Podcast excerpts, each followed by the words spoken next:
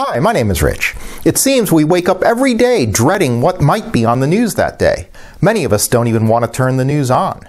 But this doesn't make the news go away. We need to deal with it. In our passage, the Apostle Paul is writing to a church with some negative strife. He gives them pointers on how to set their minds right, a strategy that has allowed Paul to remain joyful and hopeful even as he writes to them from prison.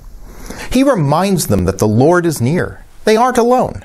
He then writes the famous verse that whatever is true, whatever is honorable, whatever is just, whatever is pure, think about these things.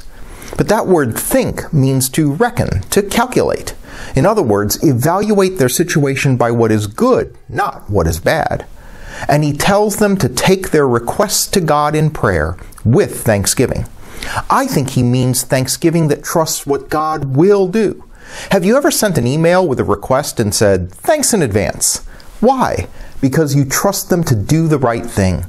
We need to thank God in advance because we trust God even more.